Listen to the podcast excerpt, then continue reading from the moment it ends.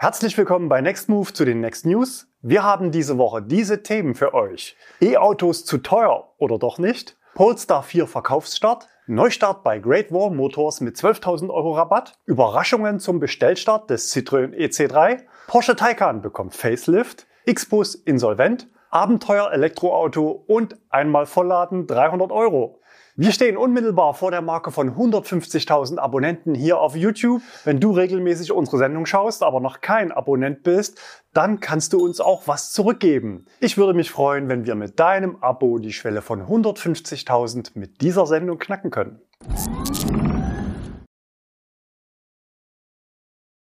E-Autos zu teuer oder doch nicht? Seit nunmehr 50 Jahren ist der DAT-Report ein vielbeachtetes Branchenbarometer. Die Deutsche Automobil Treuhand GmbH sammelt bei Herstellern, Werkstätten und Versicherungen alle relevanten Fakten zu Autokauf und Werkstattverhalten aus Sicht des Endverbrauchers. Diese Woche wurde die 2024er Ausgabe vorgestellt und natürlich ging es auch um E-Autos. Im Zeitraum März bis Oktober wurden dafür mehrere tausend private Autokäufer und Pkw-Halter in Deutschland befragt. Die Ergebnisse sind zudem repräsentativ. Zum Verständnis ist wichtig, dass hier nur Pkw-Halter oder Käufer befragt wurden, also keine Menschen, die ohne eigenes Auto durchs Leben gehen. Insofern zeigt sich natürlich, das Auto ist in Deutschland ein hohes Gut. Die jährliche Fahrleistung sank erneut leicht auf 12.440 Kilometer, wobei die Unterschiede zwischen den Antriebsarten tatsächlich relativ groß sind. 84 Prozent der Befragten gaben an, dass ihnen Autofahren Spaß macht. Für 90 Prozent ist zudem das eigene Auto elementar, da es Freiheit und Unabhängigkeit garantiert. Wiederum 80 Prozent gaben an, das aktuelle Auto länger zu fahren, um die Entwicklung der E-Mobilität abzuwarten. Das mag vielleicht zunächst nach Ablehnung gegenüber E-Autos klingen. Eine mögliche Lesart wäre aber auch, ich bin schon mal in Lauerstellung aufs passende E-Auto und kaufe mir zumindest schon mal keinen neuen Verbrenner mehr. Aber ganz so weit ist Deutschland dann noch nicht. 39 Prozent gaben in der Befragung an, sich einen Umstieg aufs E-Auto vorstellen zu können. Darum wiederum aber fast die Hälfte mit einem Zeithorizont von mehr als fünf Jahren. Vor zwei Jahren lag dieser Wert noch bei 46 Prozent. Der genannte Zeithorizont von mehr als fünf Jahren ist aber nicht allzu erstaunlich, wenn man sich die Haltedauern der sogenannten Vorbesitzkäufer anschaut, das heißt Autokäufer, die auch vorher schon ein Auto hatten. Der Gebrauchtwagenkäufer des Jahres 2023 war mit dem Vorgängerfahrzeug im Schnitt immerhin zwölf Jahre und 153.000 Kilometer unterwegs. Beim Neuwagenkäufer war der Vorgänger sieben Jahre und 92.000 Kilometer in Benutzung. Allgemein ist die Skepsis gegenüber E-Autos hoch. Drei Viertel halten die Technologie für noch nicht ausgereift. Für 80 Prozent gilt der Akku als Unsicherheitsfaktor und für 87 Prozent ist die Anschaffung eines E-Autos zu teuer. Das bringt uns direkt zur Preisfrage. Wie viel haben denn deutsche Neuwagenkunden tatsächlich für ihre Autos bezahlt? Alle gleich gezeigten Kaufpreise beziehen sich übrigens auf die Befragung privater Endverbraucher. Etwaige Rabatte sind bereits in den Preisen enthalten und bei den E-Autos wurde auch der Umweltbonus bereits abgezogen. Umgangssprachlich könnte man also von Straßenpreisen sprechen. Bei Neuwagen lag der Durchschnittspreis bei 44.630 Euro. E-Autos waren im Schnitt ca. 5.000 Euro teurer und damit preislich fast gleich auf mit dem, was Kunden für deutsche Marken bezahlt haben, über alle Antriebsformen hinweg. Interessant ist auch, dass Plug-in-Hybride deutlich höher als E-Autos gehandelt wurden, wobei die Stichprobe zu dieser Antriebsart vermutlich sehr klein war, da es ja bereits 2023 keinen Umweltbonus mehr dafür gab und gewerbliche Käufe vor dem Hintergrund der 0,5%-Regel ja nicht in der Studie abgebildet wurden. An dieser Stelle wollen wir nochmal zwei Kernaussagen gegenüberstellen. E-Autokäufer haben also im Schnitt nur 12% mehr als der durchschnittliche Neuwagenkunde bezahlt. Trotzdem sagen 87% E-Autos sind zu teuer. Wie passt das zusammen? Naja, zum einen gibt es häufig Differenzen zwischen Selbsteinschätzung und der Realität. Das zeigt sich übrigens auch an anderen Punkten der Studie, zum Beispiel bei Abweichungen zu Markentreue zwischen Selbsteinschätzung und Realität. Und zum anderen kann es auch daran liegen, dass beide Werte aus unterschiedlichen Gruppen von Befragten stammen. Das heißt, die 87 Prozent zu teuer aus der Gruppe der Halter und die 5000 Euro Differenz aus der Gruppe der tatsächlichen Käufer des Jahres 2023. Schauen wir auf den Gebrauchtwagenmarkt. Der durchschnittliche Gebrauchtwagenpreis war gegenüber dem Vorjahr nur minimal rückläufig und wurde mit 18.620 Euro angegeben. Und das sind eben nur 42 Prozent dessen, was für Neuwagen ausgegeben wurde. Kunden, die sich zum ersten Mal im Leben für den Kauf eines Gebrauchten entscheiden, gaben zudem nur knapp unter 10.000 Euro aus. Der Elektroauto-Gebrauchtwagenmarkt hat es also entsprechend schwer, obwohl das Angebot deutlich wächst. Hier trifft ein begrenztes Budget auf große Skepsis zur Technologie. In der Studie heißt es dazu auch konkret, aus der DAT-Marktbeobachtung lassen sich Erkenntnisse ableiten, dass es derzeit kaum griffige Konzepte für die Vermarktung solcher BEF gibt. Gemeint sind also gebrauchte E-Autos. Nur 13 Prozent der Gebrauchtwagenkäufer können sich ein gebrauchtes Elektroauto vorstellen. Wenn schon E-Autos, dann unbedingt neu, sagen dagegen 33 Prozent. Also 33 Prozent derjenigen, die ja eigentlich gar kein neues Auto kaufen wollen. Zertifikate zum Zustand der Batterie können aber helfen, die Akzeptanz von Gebrauchtwagen zu steigern. Trotzdem spricht der Report insgesamt von einer Restwertproblematik bei E-Autos. Dem BEF-Gebrauchtwagenmarkt stehen keine leichten Zeiten bevor. Denkbar wäre natürlich auch bei jungen Gebrauchten ein Leasing gekoppelt an eine Anschlussgarantie. 2023 wurden aber nur ein Prozent aller Gebrauchtwagen im Leasing beschafft. Immerhin, obwohl ja nur Autofahrer befragt wurden, sehen relativ konstant 16 Prozent Carsharing als mögliche Alternative. Die Nutzung eines Autoabos können sich immerhin 21 Prozent der Pkw-Halter vorstellen, bei den unter 30-Jährigen sogar 30%. Prozent. Insofern ist ja das E-Auto-Abo vielleicht eine gute Möglichkeit für viele Kunden, die zumindest statistisch gegebene ablehnende Grundhaltung gegenüber E-Autos mal auf den Prüfstand zu stellen und es selbst auszuprobieren. Gerne auch bei Nextmove. Unsere Abos sind monatlich kündbar. Insofern ist das Technologierisiko relativ überschaubar und wer auf den Geschmack kommt, der lässt das Abo einfach weiterlaufen oder wechselt in ein anderes Auto im Abo und findet vielleicht so seinen Traumwagen. Polestar 4 Verkaufsstart. Diese Woche hat Polestar den Verkauf für sein nächstes Modell gestartet und den Konfigurator in Europa und Australien online gestellt. Das Auto ist oberhalb des Polestar 2 platziert und startet wahlweise als Heck- oder Allradversion. Beide Varianten haben einen 100 Kilowattstunden großen Akku in der Bauweise Cell-to-Pack, also ohne eine Gruppierung der Zellen in Module. Schnelles Laden erfolgt mit maximal 200 kW Leistung in 30 Minuten von 10 auf 80 Prozent. Normales Laden wie üblich mit 11 kW, optional aber auch mit 22 kW. Der Heckantrieb kostet in der Basis 61.900 Euro und leistet 200 kW. Das reicht für den Sprint auf 100 in 7,4 Sekunden. Die Reichweite ist mit maximal 610 Kilometern angegeben und optional darf diese Variante Anhänger bis anderthalb Tonnen ziehen. Beim Allrad sind es dann schon zwei Tonnen. Die Rede ist zudem von einer vollautomatisch einklappbaren Anhängerkupplung. Die Leistung beim Allrad ist dank zwei Motoren doppelt so hoch, also 400 kW für den Sprint auf 100 in 3,8 Sekunden. Der Aufpreis liegt bei 8000 Euro und mit 580 Kilometern sind es 5% weniger Reichweite als beim Heckantrieb. Beide Varianten sind in der Spitze auf 200 Kilometer pro Stunde limitiert. Der Kofferraum bietet 526 Liter Ladevolumen einschließlich des Stauraums unter dem Laderaumboden. Mit umgeklappten Sitzen sind es 1536 Liter und der kleine Frank bietet 15 Liter. Ein langer Radstand von knapp drei Metern und eine Gesamtlänge von 4,84 Meter bieten zudem ein großzügiges Platzangebot im Innenraum. Das Panoramadach ist Serie, optional auch mit elektrochromen Glas verfügbar. Per Knopfdruck könnt ihr so entscheiden, ob es transparent oder blickdicht sein soll, sodass das Sonnenlicht nicht mehr durchscheint. Bemerkenswert, der Polestar 4 hat keine Heckscheibe. Die Sicherheits- und Assistenzsysteme sind dagegen umfangreich. Das Fahrzeug verfügt über zwölf Ultraschallsensoren, vier Nahbereichkameras, sieben HD-Kameras sowie eine Kamera zur Überwachung von Innenraum und Fahrer. Der Konfigurator bietet insgesamt vier optionale Ausstattungspakete sowie weitere Möglichkeiten zur Individualisierung. Produktionsbeginn ist Mitte des Jahres und ab August sollen die ersten Polestar 4 beim Kunden ankommen. Der Verkaufsstart des Polestar 4 wurde aber diese Woche auch von einer weiteren Meldung überschattet. Aufgrund der aktuell schwierigen Marktbedingungen muss Polestar die Kosten reduzieren. Das Unternehmen setzt auch beim Personal den Rotstift an und will 15 Prozent der Belegschaft abbauen. Weltweit sollen 450 Arbeitsplätze wegfallen. Und auch preislich hat man diese Woche reagiert. Für das Modell Polestar 2 gibt es jetzt einen Innovationsboost genannten Fixrabatt auf alle Varianten.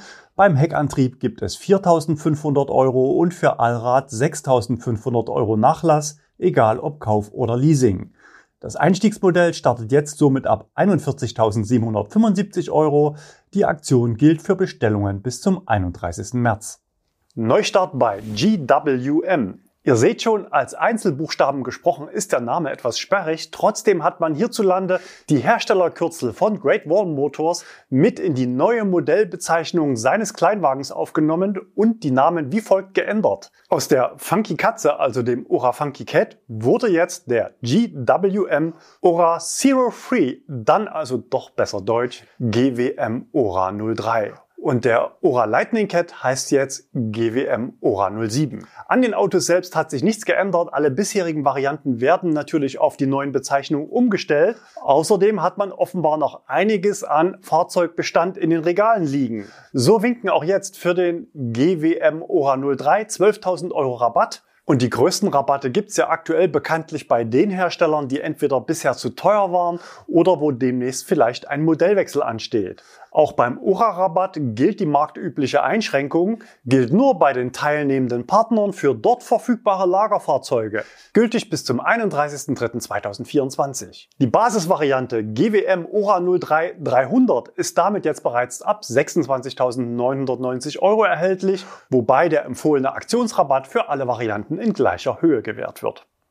Überraschungen zum Bestellstart des Citroën EC3.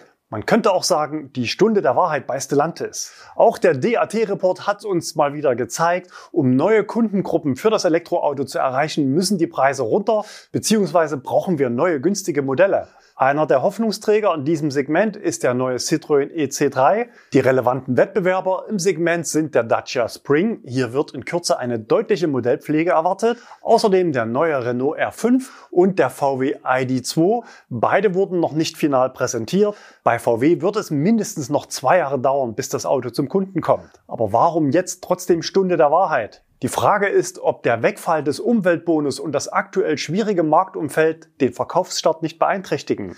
Der Preis wurde gesetzt, als noch nicht absehbar war, dass der Umweltbonus vorzeitig entfällt, aber das Auto war damals noch nicht verbindlich bestellbar, sondern man hat lediglich unverbindliche Interessenbekundungen eingesammelt. Auf der anderen Seite sind die 23.300 Euro für die Basis keineswegs ein deutscher Preis, sondern in Frankreich und Österreich kostet das Auto das gleiche. Insofern scheint der Preis eher mit einer langfristigen Perspektive im Markt platziert. Bereits vor drei Monaten durfte ich das Auto zumindest schon mal Probe sitzen und meine ersten Eindrücke und die wichtigsten Eckdaten in einem Video hier auf dem Kanal vorstellen. Den Link findet ihr oben rechts. Seit gestern gibt's nun die finale Preisliste und das Auto ist bestellbar. Was nach einer Formalie klingt, hat es aber in sich. Die wichtigsten Highlights bei der Reichweite ist man leicht nach unten gegangen. Von den angestrebten 320 Kilometer sind jetzt noch glatt 300 im Datenblatt gelandet. Hintergrund dieser Änderung ist aber, dass es aktuell immer noch keine finale Homologation gibt und man deshalb quasi mit einer Minimalangabe ins Prospekt geht,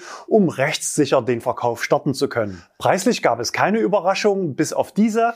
Der dreiphasige 11 kW Onboard-Lader ist für beide Varianten optional bestellbar und kostet nur 400 Euro Aufpreis. Für diesen Preis gibt es natürlich eine dringende Kaufempfehlung. Ein Typ 2 Ladekabel ist Serie und wird passend zum jeweils bestellten Onboard-Lader beigelegt. Die größte Überraschung ist aber aus meiner Sicht, dass man offenbar grünes Licht für eine Anhängerkupplung gegeben hat. Das Datenblatt listet 550 Kilo Anhängelast, egal ob gebremst oder ungebremst, bei 61 Kilogramm Stützlast. Beides nicht viel, aber aktuell im Segment durchaus ungewöhnlich, wobei ja zumindest zukünftig auch der ID2 mit einer Anhängerkupplung kommen soll.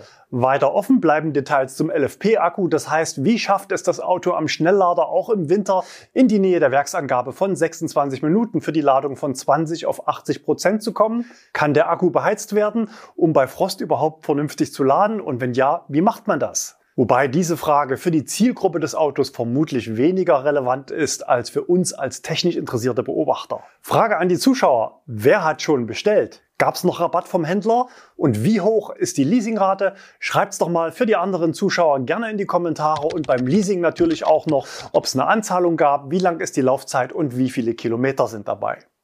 Porsche Taycan bekommt Facelift. Nächste Woche enthüllt Porsche den neuen Taycan und wir schauen heute schon mal, was da auf uns zukommt. Klar, im Augenblick dreht sich bei Porsche alles um den neuen Macan, das Elektroauto für die Masse der Porsche-Kunden, vor ein paar Tagen in Singapur enthüllt und alle sind heiß drauf, ihn zu fahren. Aber man darf nicht vergessen, angefangen hat die elektrische Geschichte bei Porsche mit dem Taycan und das Taycan-Team lässt sich vom Makan nicht die Schau stehlen, sondern legt auch noch mal kräftig nach. In ein paar Tagen ziehen sie das Tuch vom großen Facelift und dabei geht es vor allen Dingen um Effizienz, um Reichweite und um Ladekomfort. Und genau das probieren wir hier aus. Mit einem leicht getarnten Prototypen sind wir in Kalifornien unterwegs, machen einen letzten Reichweitentest mit den Ingenieuren. Denn wer weiter fährt, kommt schneller an, muss seltener laden und auch das ist eine sportliche Strategie. Da geht es nicht immer nur um Höchstleistung und Geschwindigkeit, wobei der Taycan auch da nochmal nachlegen wird, sondern es geht um die Gesamtstrategie. Und ob die aufgeht, schauen wir uns jetzt bei den ersten Testfahrten mal an. Wie gesagt, wir sind noch in einem Prototypen unterwegs, deshalb kann ich euch noch nicht ganz so viel erzählen. Die Weltpremiere ist erst nächste Woche. Aber jetzt waren wir den ganzen Tag in Kalifornien unterwegs, hatten viel Sonne. Mittlerweile wird es dunkel und das Wetter ist eine Vollkatastrophe. Aber der Akku hat sehr, sehr ordentlich performt. Ich würde sagen, wir haben deutlich mehr Reichweite mindestens 20 Prozent würde ich mal vorsichtig schätzen.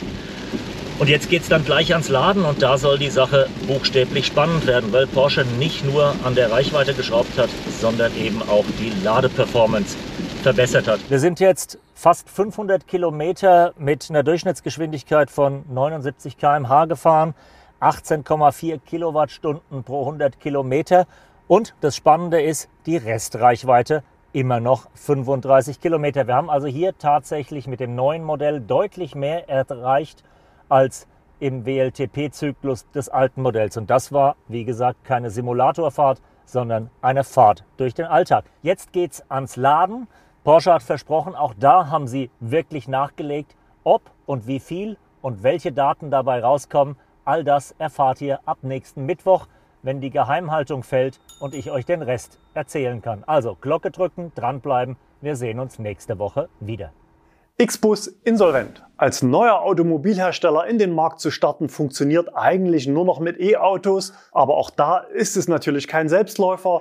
Nicht alle, die angetreten sind, waren bisher auch erfolgreich, egal ob China oder Deutschland. Prominente Beispiele sind zum Beispiel Byton oder Sono Motors. Eine Insolvenz kann dabei manchmal aber auch eine Chance für einen Neustart sein. So hat zum Beispiel auch die Produktion der Street Scooter eine bewegte Geschichte hinter sich und landete kürzlich nach einer Insolvenz wieder in den Händen des einstigen Gründers Professor Günther Schuh. Um den Marktstart neuer Autos einfacher und günstiger zu machen, meiden viele Hersteller die Pkw-Schwelle und suchen den Erfolg mit sogenannten Leichtfahrzeugen in der Klasse E7L, egal ob zur Personenbeförderung oder als Nutzfahrzeug. Die maximale Motorleistung ist auf 15 kW begrenzt und die maximale Leermasse liegt bei 450 Kilogramm für Personenbeförderung und 600 Kilogramm bei Gütertransport.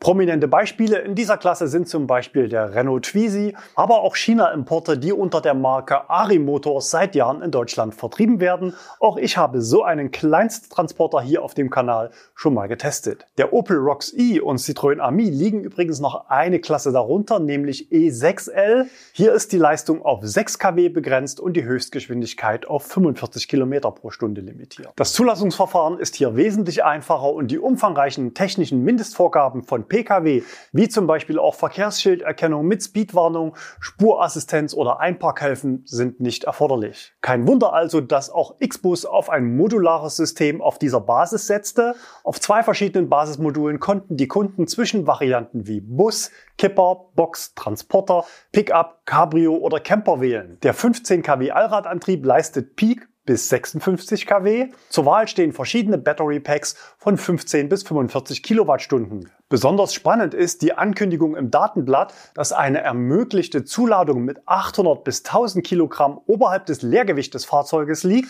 das mit 500 bis 800 Kilogramm angegeben ist, vermutlich auch eine Sonderregelung für Elektrofahrzeuge in dieser Klasse, dass man so hochgehen darf. Nach eigenen Angaben hat das Unternehmen bereits über 17.000 Vorbestellungen aus ca. 30 Ländern eingesammelt. Zur Reservierung war eine Anzahlung von 10 Prozent erforderlich. Die Produktion sollte durch den Auftragsfertiger VDL Netcar in den Niederlanden erfolgen. Doch ob das jetzt alles so kommt und wie es weitergeht, ist seit dieser Woche unklar.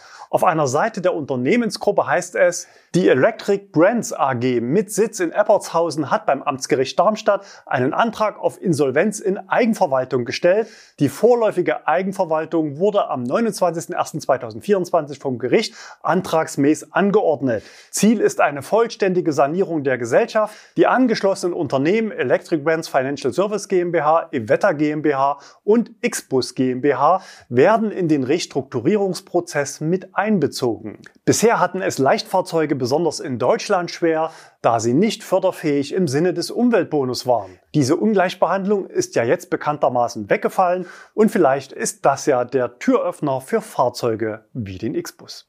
Abenteuer Elektroauto. Was könnte man denn an Weihnachten mal machen, um als Familie mit drei Kindern mal aus Berlin rauszukommen? Das hat sich auch unser Zuschauer Erik gefragt. Tja, man setzt sich ins E-Auto und fährt nach Marokko. Die einzige Reisevorbereitung bestand einige Tage zuvor in der Aktivierung einer Lade-App zur Nutzung öffentlicher Ladestationen in Marokko. Bei den Tarifen gab es dann noch eine Überraschung und zwar ein Paketpreis für sieben Tage Ladezeitraum mit bis zu acht Ladungen am Tag für umgerechnet insgesamt 28 Euro. Das waren die Energiekosten für alle Ladevorgänge in Marokko. Insgesamt ging es mit dem Mercedes EQS über 8500 Kilometer. Die ganze Story gibt's bei uns auf der Homepage in einem aktuellen Blogbeitrag, also einfach auf nextmove.de klicken und runterscrollen. Und natürlich verschweigt Erik auch nicht die Schwächen des EQS auf der Tour.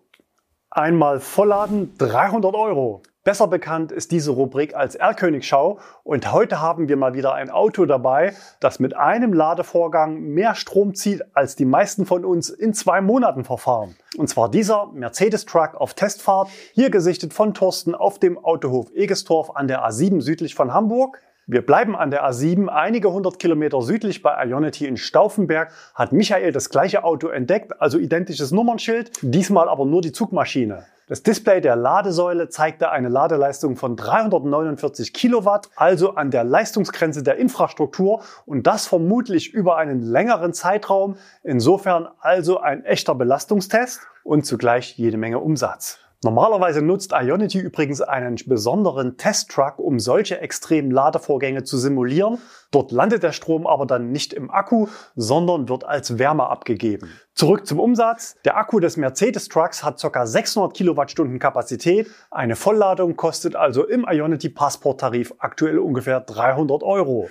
Und damit hat das Auto dann eine Reichweite von ca. 500 Kilometern. Der Verbrauch liegt also etwas oberhalb von einer Kilowattstunde pro Kilometer. Wir bleiben noch kurz bei den Bildern von Michael in Stauffenberg. Ein Erlkönig kommt ja bekanntlich selten allein. Der Truck war noch nicht fertig, da kamen noch zwei Mercedes CLA dazu. Hier war die Ladeleistung aber Betriebsgeheimnis, denn die Testfahrer waren sehr pflichtbewusst und körperlich präsent vorm Display der Ladesäulen. Der neue CLA wird aktuell offenbar sehr umfangreich getestet.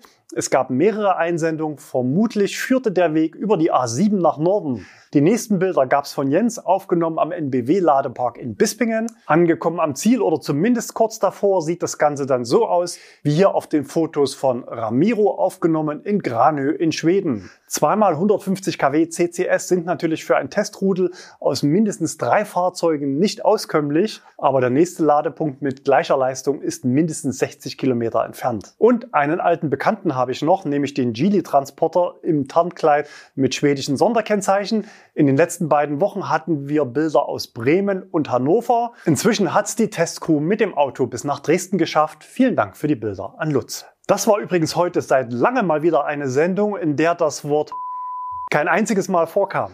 Das wird sich aber spätestens nächste Woche ändern. Dann gibt's unter anderem die Zulassungszahlen des Monats Januar und dann wird sich zeigen, ob die Rabattaktionen der Hersteller funktionieren, denn viele der rabattierten Fahrzeuge sind ja kurzfristig verfügbar. Das nächste Video hier auf dem Kanal kommt aber schon am Montag. Wir präsentieren die erste Testfahrt im neuen Mercedes Sprinter. Sehr kompakt in sechs Minuten. Viele Eckdaten sind ja bereits bekannt, aber ein Geheimnis, nämlich was die Version mit dem großen Akku und über 400 Kilometer Reichweite denn nun kostet, wird am Montag gelüftet. Am Mittwoch dann der neue Taycan. Also schaltet nächste Woche gerne wieder mit ein. Bis dahin, bleibt gesund und fahrt elektrisch.